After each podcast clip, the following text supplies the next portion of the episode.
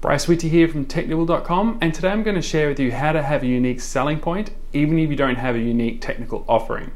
So I've spoken about this before in other videos. Your MSP needs to have a unique selling point. If not, you tend to become a commodity and it becomes a race to the bottom on price. Everyone offers uh, the usual stack of remote monitoring, patching, and antivirus, and pretty much everyone claims they're fast and friendly. Some MSPs create hyper target offerings to industries, and they use that as their unique selling point. Some even create custom made software to help their, you know, solve their clients' problems. And they can't be compared to other MSPs because they're the only one that offers that unique item. It takes time to get up to that point where your offering is truly unique. So, what you can do in the early days to help businesses choose yours over another managed service provider is taking the time to really understand your prospect, uh, finding out where they are now, where they're trying to be, and let them know that you truly understand them.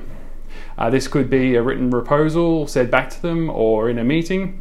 And um, it isn't just giving them the technology they want because they may not know what technology they need.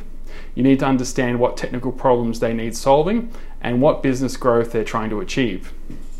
Uh, when they've spoken to a number of managed service providers, uh, the time comes and the time comes to make a decision. Uh, it's very likely they're going to go with the one that understands them the most.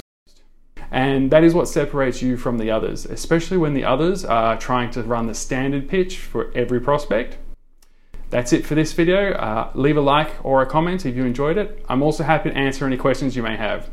This is Bryce Whitty from Technibble.com.